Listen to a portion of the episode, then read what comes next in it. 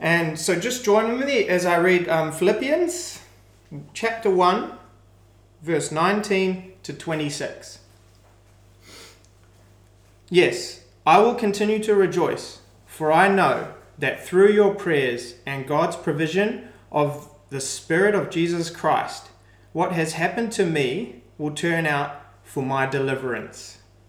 I eagerly expect and hope that I will in no way be ashamed, but will have sufficient courage so that now, as always, Christ will be exalted in my body, whether in life or by death. For to me, to live is Christ, and to die is gain. If I am to go on living in the body, this will mean fruitful labor for me. Yet what shall I choose? I do not know. I am torn between two. I desire to depart and be with Christ, which is better by far. But it is, ne- it is more necessary for you that I remain in the body. Convinced of this, I know that I will remain and I will continue with you all, for you progress in your joy and in the faith, so that through being with you again, your boasting in Christ Jesus will abound on account of me. This is the word of God. Thank you. Uh, over the past few months, I found it really fascinating what the pandemic uh, pandemic has taught us about our freedoms. Uh, early on, it was it was hard, wasn't it? We couldn't go outdoors and sit on park benches. Uh, lots of businesses had to close, and we were only allowed to go out for essential services. Uh, what I'm hearing now in America is that everyone is also not only being told to stay home, but when they do go out, they have to now wear masks. In a lot of states, in a lot of cities, you have to wear a mask if you go outdoors. And I don't know if you were following the news this last week, but it was quite interesting what was coming out of America. There were people that were protesting about their freedoms, in particular, their freedoms about wearing a mask. Now, this was happening in Palm Beach, Florida. People spoke out about why they were against wearing masks. Uh, you can look it up. There's a there's a video. It went, went viral. It was really educational, mainly because I learned that there are people out there who really passionately don't like wearing face masks. Uh, regardless of the risk that exists of getting sick, uh, they don't want to wear a mask on their face. And so at this public hearing, one person got up and angrily said that wearing a mask is throwing God's wonderful breathing system out the door. Another said this about the government You're removing our freedoms and stomping on our constitutional rights by these communist dictatorship orders of laws you want to mandate. I think masks are good. Difficult to wear, especially if you have glasses, but they're good to wear, especially helping stopping you know germs being sprayed into your face. But I can understand there are some who really might not like wearing them, some who might hate it with a passion. I mean, with months of lockdown and now being told to wear masks, it seems that there are some in the public who feel that they no longer have any freedoms in life. And while we might laugh at these people, but don't we hate passionately when our freedoms are taken away as well? We have a constitutional right to have our freedom. We're entitled to it. So when we're forced to stay at home months on end, when we don't have any other choice, we we at least grumble, don't we? We hate it when work requires us to stay late or work weekends. We hate it when we, we want to enjoy a nice road trip to the coast, but half the time we're stuck in traffic. We hate it when we get sick or our health fails us. We're limited by that. No one likes it when others try to control you as well. Ask any teen, teenager about their parents and control. No one likes it when our freedoms are restricted. But what if we could live life with a sort of freedom that isn't limited by our circumstances. One where even if we're forced to wear masks, we can still have a sense of freedom, a deeper, true sense of freedom. What if we could experience a freedom that wasn't affected by what others expected of us or what these frail, finite, mortal bodies are capable of? What if we could experience a freedom that truly liberates our souls? So, no matter what we might be going through, rather than feeling crippled or paralyzed, you and I could have a confidence because God gives us a deeper freedom, a confidence because God gives us a truer freedom that can't be found elsewhere. When we read the words of Paul in this section of Philippians, it's soaked, isn't it, in a confidence that no matter what he's going to face in life, he's free in Jesus. His faith gives him a confidence that he's truly free. Uh, let's let's read it together because I think it's really important to see how he has that confidence. Um, from verse 19, a few words before verse 19, I'm going to read. Follow along with me uh, on the Bible, uh, on the Bible tab if you're on that screen, or just open up your Bibles. Chapter 1, verse 19. Yes, and I will rejoice, for I know that through your prayers and the help of the Spirit of Jesus Christ, this will turn out for my deliverance. Stop there. If you're wondering what he's talking about here, you got to remember last week we heard about his situation. He's in jail, he's in prison, he's in chains. We don't know how serious the circumstances are. He might be facing death row execution. But we heard last week that he still has this joy. He rejoices. He rejoices still, even though he's suffering, but he's suffering for the gospel. The gospel is still advancing, it's still going forward. And so he's going to continue to rejoice. He's going to continue to rejoice because he's confident that the it says the prayers of the people and the spirit of Christ as well, in them there'll be deliverance. Now we don't know what this means, this deliverance. He could be referring to deliverance from prison, getting out of jail, uh, or he could be referring to a deliverance from this life, so he could go to the next life. Whatever it is, it's probably perhaps thinking through deliverance of prison, but he's confident, isn't he, that the prayers of the people and the Spirit will deliver him remember what's happened so far in this letter. Chapter 1, we heard about how he was thankful. He was thankful for the prayers of the people. He's talking again about the prayers of the people. He's thankful for their partnership. He knows that they're praying for him. We heard about how there was a, a church who cared for him, the church of Philippi, the Philippians, who supported him. Their, their prayers were going to help him get through this situation as well. They were going to give him confidence, courage. They were going to empower him. And we know as Christians, God works through the prayers of people, doesn't He? God asks us to pray for one another, and God will work through prayers. And so there's this confidence that Paul has here in the people. But you see, it's actually more helpful to also read this as a prayer of the people and the supply of the Spirit of Christ. That through prayer, the Spirit of Christ will give him boldness. In in 2 Timothy, Paul writes that letter to Timothy as well. In chapter 1, verse 7, Paul writes to Timothy, a young leader in the church, reminding him that God's Spirit has been given to him, and that Spirit is a spirit of power, a spirit of boldness. The Holy Spirit gives us that. Paul knows the Holy Spirit. He knows the boldness that the Holy Spirit will give him. And so he asks for the prayers of the people, and he knows that through the Spirit there'll be a deliverance. He has this confidence here, doesn't he? Regardless of his circumstances, he's know, he knows that the Philippians are praying for God to work. And so he has this confidence that he will be delivered. Now, I don't know about you, but do you ever ask the Spirit of Christ for help? The Holy Spirit for help. Uh, we often shy away from asking the Spirit to help because we just don't understand how it works, how, how God works through His Spirit. And often we just don't talk about that enough. Some churches talk too much about the Holy Spirit. I mean, the Holy Spirit has its place, and we should be talking about it, and we should be praying that the Holy Spirit will work in us to give us boldness. We should be praying that for each other. The God is three persons. Each person is unique different roles in the Godhead, but they're all still the one God God the Father, the Son, and the Holy Spirit. But here's the thing when you pray for each other, pray for the Spirit to work. We need the Spirit to help us to fight temptation, to repent of sin, to give us boldness to stand up for Jesus, to have courage, to have hope in times of trials and suffering. We can't do it without God's help. And when we say that, we can't do it without God's Spirit. That's what it means. That's what we mean when we say that. So let's do that. God doesn't leave us alone to deal with our own crap, right? He gives us His Spirit to be with us. And so we can pray and ask the Spirit to be at work. So pray that for yourselves, pray that for others in the church. And as we do that, as we as the Spirit works, Jesus gets glory. See, our confidence isn't just to tell ourselves we're good and think think things will be good. You know, confidence isn't this self-help program.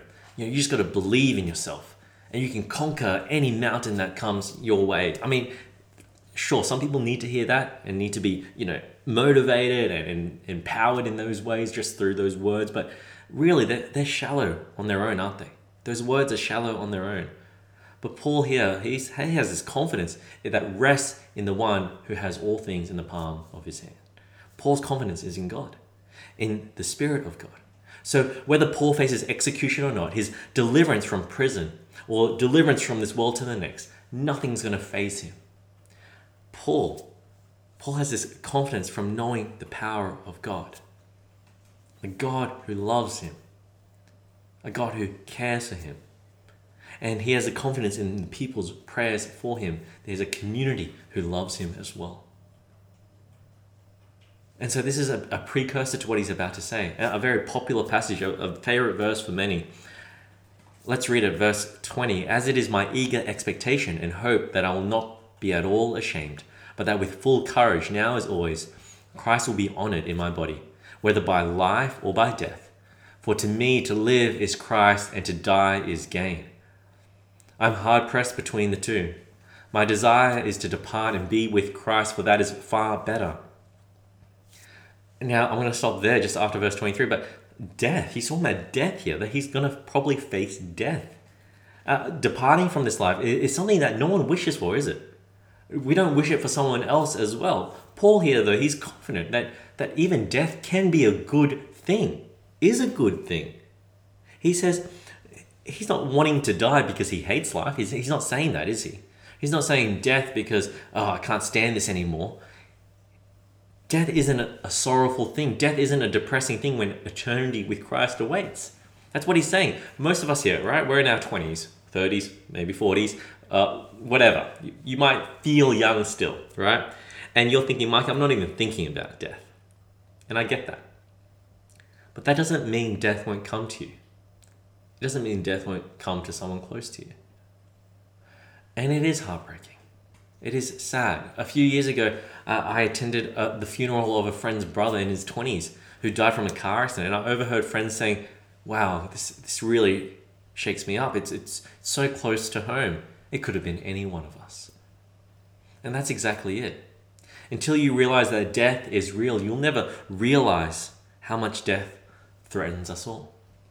And we hate death. It not only takes away our loved ones, death frustrates our goals. Death robs you of what you value most. But Paul wasn't thinking this, wow, I'm scared of death. He's not thinking that there's still so much I want to do in life. He's not thinking that, yeah, I know many of us, I want to travel the world still. I want to go skydiving. I want to buy that big house on that hill. I don't want to die. I'm still a virgin. Whatever it is that you're thinking. He wasn't thinking that. Yes, death might rob us of all those things. But you know what? Paul here, he's he's saying, "Hey, I welcome death because I value Christ more." Later on chapter 3 verse 8, he says, "I count everything as loss because of the surpassing worth of knowing Christ Jesus my Lord. For his sake I've suffered the loss of all things and count them as rubbish in order that I may gain Christ." You see what he values? Christ he goes on and in verse chapter 3 verse 12 he says i press on to make it my own because christ has made me his own. And so you can understand here why here in uh, verse 21 for, for paul it says to live is christ to die is gain. It makes so much sense because he has christ and that's all he needs. There is no loss when you have christ. And so death he can look death right in the face and see it as an occasion for the fulfillment of his highest value that christ might be made much of that he could gain Christ, that he could be with Christ. And so he says in verse 23 I'm hard pressed between the two. My desire is to depart with Christ. That is far better, he says. Far better. Death is far better when you get to be with Jesus. You see, for the gospel centered Christian, there is no fear in death. Death is not the end. And so for Paul, he has a confidence, doesn't he, in the face of death itself because he knows he gains something far greater being with Christ.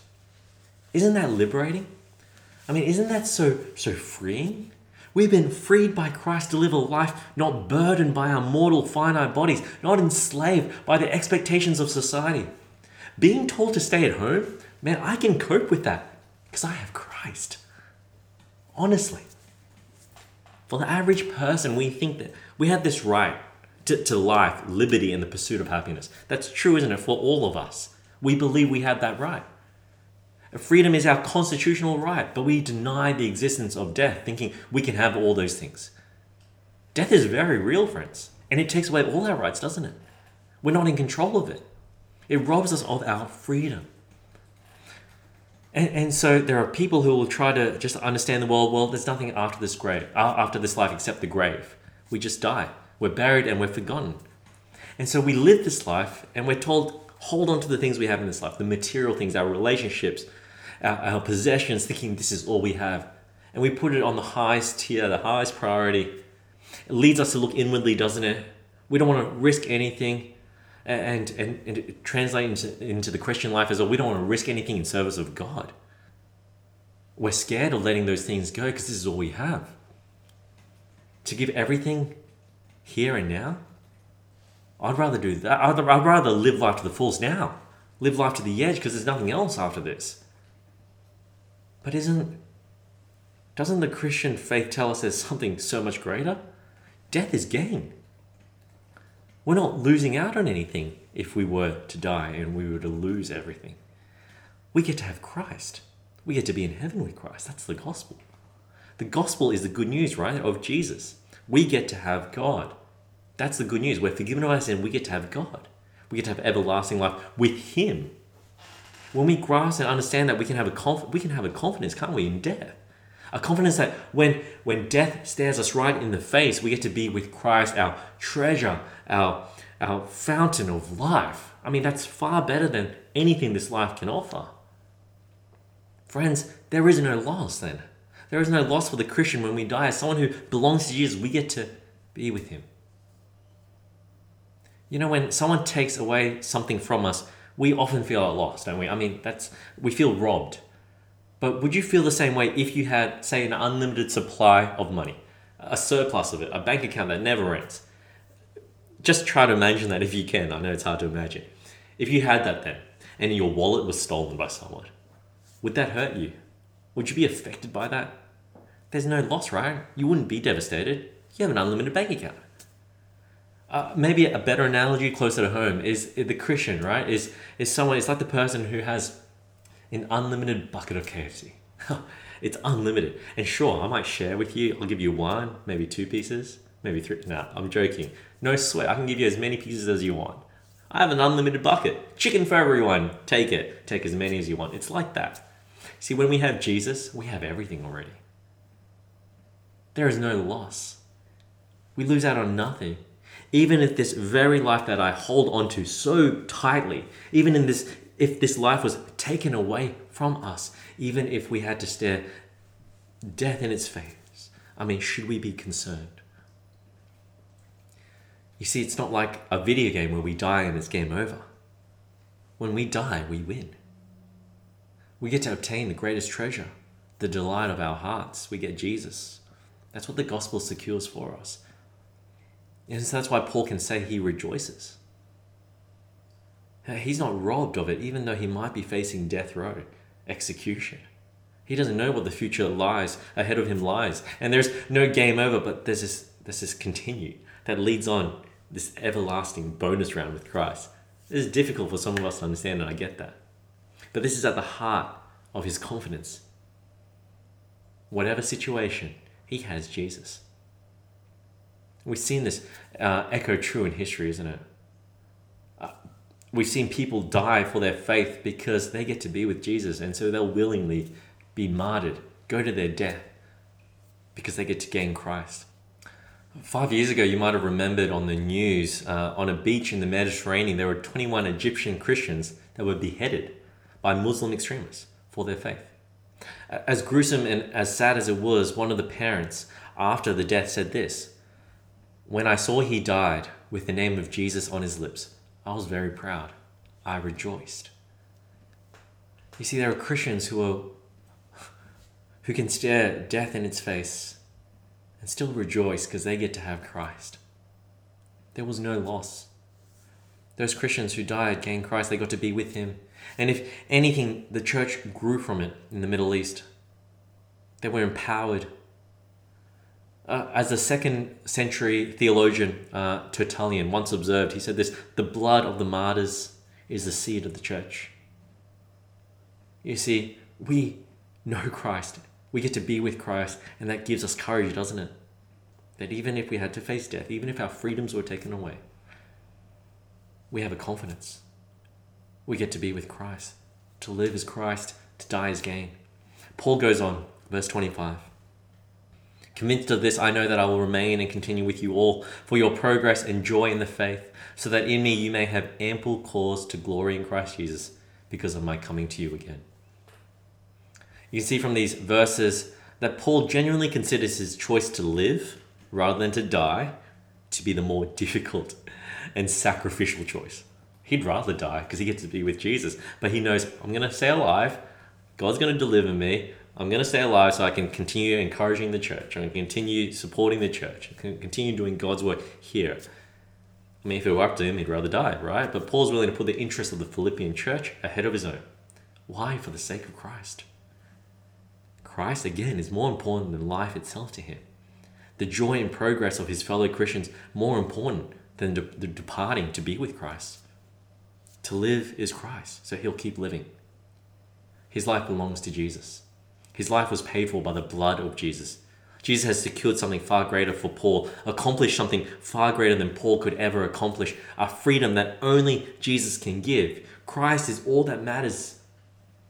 It's all that matters. It should be all that matters to us as well. Everything else will just enslave us. A million dollar house, designer wardrobe, nice cars, perfect family, beautiful husband or wife. Without Jesus, Paul would say those things we've achieved, those things we've accomplished, they're not worth a thing. Things fade. Things have an expiry date. Things don't last.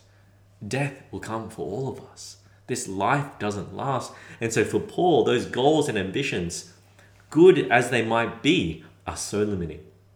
They limit us from experiencing something far greater. If that was all we were going to live for, we're missing out on the thing that's going to last for eternity Christ. He frees us, doesn't he, to live this life for something, for someone far greater. And so when he says in verse 20, he doesn't want to be ashamed, he doesn't want to bring shame to Jesus. That's what he's saying here. His life and death will exalt Jesus. We all now, we, we all know what shame looks like, don't we? Uh, that embarrassing moment when you get that, that hot sauce all over your white shirt or that cute dress and everyone can see it. It's that moment when you're on stage and you realize your, your fly is undone. that you feel the shame, your face goes red. That moment when you uh, trip on the last stair right, to the bus stop, and everyone sees you on the bus. It's so embarrassing. You feel a bit of shame, don't you? For some of us, being told you're a disappointment to your family brings us shame. We want people to look at us and think highly of us. We want people to think highly of us, and we get that feeling of shame when we fail to get that from others.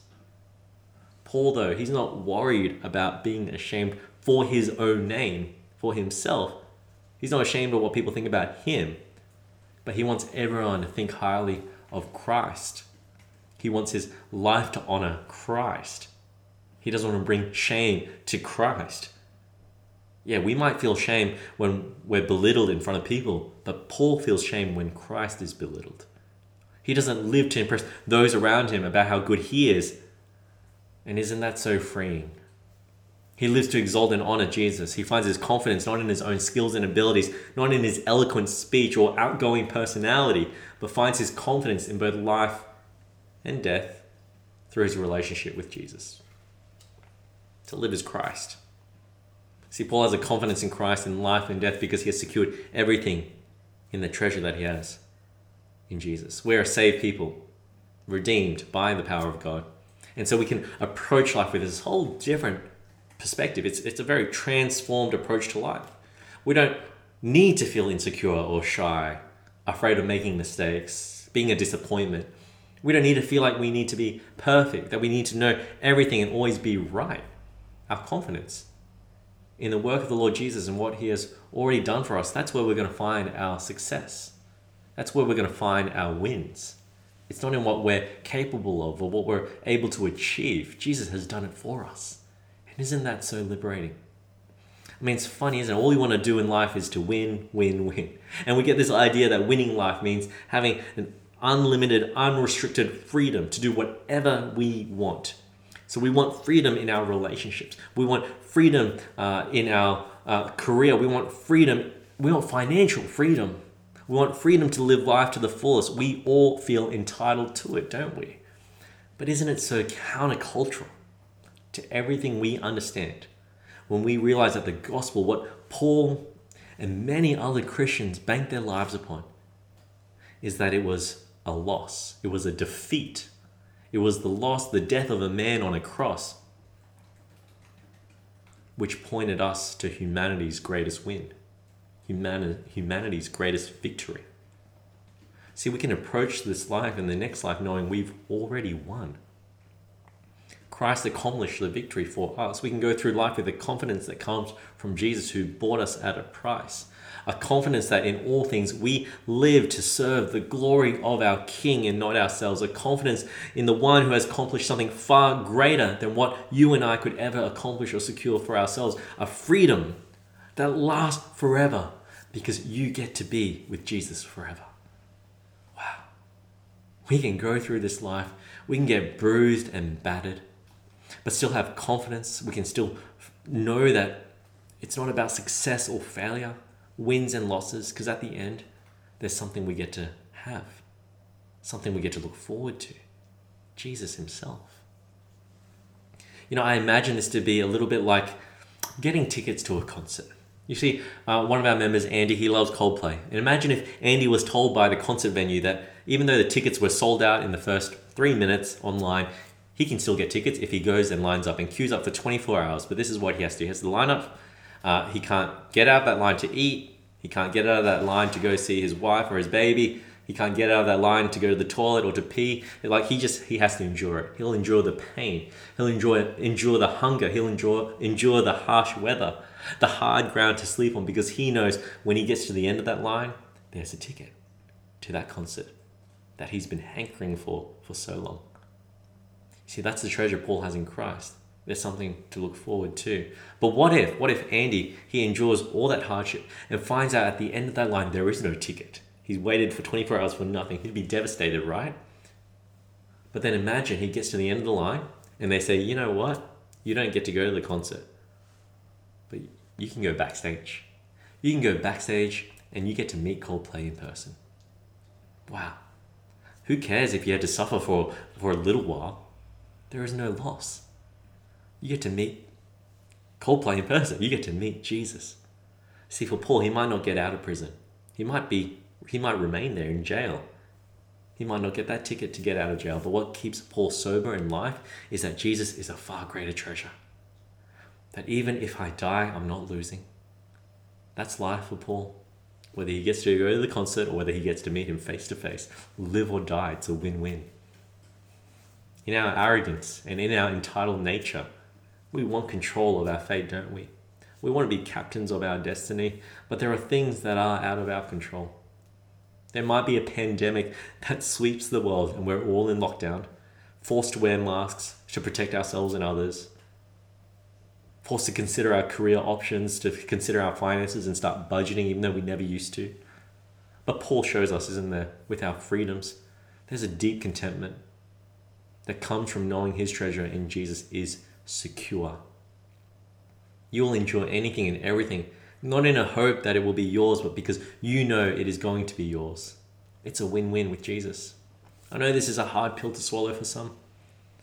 To persevere with joy, a joy and a peace, even when it means enduring through the hardest of circumstances, even when it means that life has no bright light at the end of the tunnel even when it means that you'll have to keep fighting the waves of despair that keep crashing in, and you feel like at times there is no hope.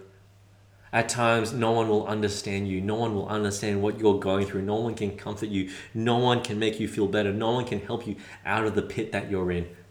It's tough. It's hard. But Jesus wants you to know you can have a peace, a freedom, you can be liberated from the shackles of life, from the slavery to our emotions, even our fear of death. Jesus has secured that for you. He is so much greater. And that's what he's accomplished through his death and his resurrection. We get the gospel, we get to have God. Far better than anything this world can offer, far better than any promise or feeling someone else can give us. Having God means finding a comfort that's unsurpassable Having God means an unshakable security and foundation to rest upon. Having God means a refuge where there is shelter during every storm in life. when there's no air, God is there for us. Let's be honest with ourselves. The joys in this life will come to an end, and then what? Life or death, Jesus and His saving work has given us a security, a confidence, so that when you when you come to this phrase to live as Christ, to die as gain, what you're saying is Christ is far greater, far greater than any anything else in this world. He is the, the best win we can have. My confidence will not be moved, dashed, or shattered with the winnings or losings, the successes or, or failures in this life. We can always be winning in life because we get to possess the greatest treasure in this life Jesus Himself. Friends, I don't know where you're at. You might be scrutinizing the words of Paul here. I mean, to live is Christ, to die is gain. What? No way, Jose. To live is for me, and to die is a waste. It's a scary thought, isn't it? To give it all to Jesus. To give this life you worked so hard for, this image you, you have, this reputation that you've gained with your friends, all those followers you have on Instagram, and to start living for Christ. Isn't it scary to lose some of those things? Lose some of those things that we so value and hold so tightly onto? To say, God, my life belongs to Jesus? Pursue Jesus above all else? Wow, are you crazy? Friends, if that's you, I really want to encourage you to look into the gospel. See the grace of God. See what He saves us from and what He saves us to. We have life abundant in Him. It's far greater. We've been given His Spirit of power to live by. And to live for Jesus means that I've seen the greatness of Him over and above every other gift that God has given us. He is the ultimate gift. Gift. Everything else pales in comparison. You know, it, it's it, it, it's understanding that He's far greater than than the things that our hearts desire so deeply for. Some of us we we deeply desire marriage and family, sex and love. We deeply desire a high paying job or, or financial freedom, successful reputation. And although they're all good, there's one far greater than all those gifts Jesus Himself. And so stop for a moment and ask yourself can you confidently say, to live is Christ, to die is gain? I have a friend who's tattooed that on his back. And, and I ask him all the time, is that true? Can you truly believe that? Do you live by that? Are you willing to live a radical, countercultural life in the name of Jesus. And when I say radical, for the Christian, it's the ordinary Christian life. You see, for Paul, this is this is the ordinary Christian life. Is to put Jesus ahead of everything else, to put him at the center, and for life to center upon him. It might mean you start thinking, how do you change the way you see your money for Jesus? It might mean you start thinking, how can I start making life decisions that center on Jesus? Am I always going to be upgrading my life for my comfort? Am I always going to be making decisions that are driven and motivated by what I want, or are they going to be motivated by Him, by God? Am I going to think about where I'm living for the sake of Christ so I can serve others and serve the church? Am I going to buy a house that's going to be uh, open to others so I can serve them and be hospitable with it? All these questions how am I going to pursue relationships? How am I going to pursue sexual purity because I love Jesus? It might mean you consider your time, how you use your time, what sacrifices you might make. Think about it. The gospel changes everything. And to live as Christ means the sacrifices you make, they're not a loss. We make sacrifices joyfully because we gain. I've known and met people who have quit their high paying jobs to become Christian missionaries. I met many of them when I was studying at Bible college other people would think they were crazy. They told me stories about uh, people in their lives who said, wow, you know what? That's nonsense. That's a waste of a career. It's a waste of your life. But is it? In light of what we have in the gospel, is it a loss if they get to live for Jesus? Friends, for them it was gain. And it should be gain for each and every one of us when we can make decisions and sacrifices for the sake of Christ in our lives. He's worth it. Friends, what if you and I started living more like Paul and started living with this mantra to live as Christ and to die as gain? Wouldn't that change absolutely everything? Because you have a freedom in Jesus. You're not, you're not enslaved to the expectations of this world. You're not enslaved to the idea of needing to win in life, to be a success in life. You've already got everything. You're already a success in God's eyes because of Jesus. And like Paul, whether you're in chains, in lockdown, being forced to wear a mask, or experiencing the freedoms that we're blessed with. The freedoms like being able to gather in groups, eating again at your favorite cafe. Whether you're in chains or not, you and I can rejoice. Because God is good. Because Christ is ours. And because of Him, because of the gospel, we're truly free. Friends, can I finish with that encouragement, that challenge? As you meditate, as you reflect on these words, to live is Christ, to die is gain, what does that truly mean for you? What in life might need to change? What decisions in life that you, the future decisions that you might be making, how will that be transformed, changed because you want to put Jesus at the center of it? What will it look like in your relationships, your time, whatever it might be, will Jesus be at the center? Will you follow Paul's model, his example here, and, and see that to live as Christ and to die as gain? Let me encourage you to consider that. I want to pray for us. Father, Lord, we do thank you for your word. We thank you for the gospel that through Jesus we do have everything. We've already won in life. We have freedom in Him freedom to live not for ourselves anymore or to live to the expectations of this world where we feel enslaved to, but a freedom where we can live for God. We can live for you. We can be truly free because we have something that not only lasts just is, is shallow and, and ends in this life, but something that lasts for eternity. We have we have life abundant, eternal life secured for us. And so we pray, Lord, that that gospel, that good news of who Jesus is, will be will, will dig deep, will resonate deeply in our hearts, that our lives will, will be transformed, that it'll center upon Him. And I do pray, Lord, as we uh, as as we pray for this, that your Spirit will move us, your Spirit will empower us, and give us that boldness to step out in faith, to step out and live a life that does please you, for your glory, for the name of Jesus, for His fame. We pray all this. Amen.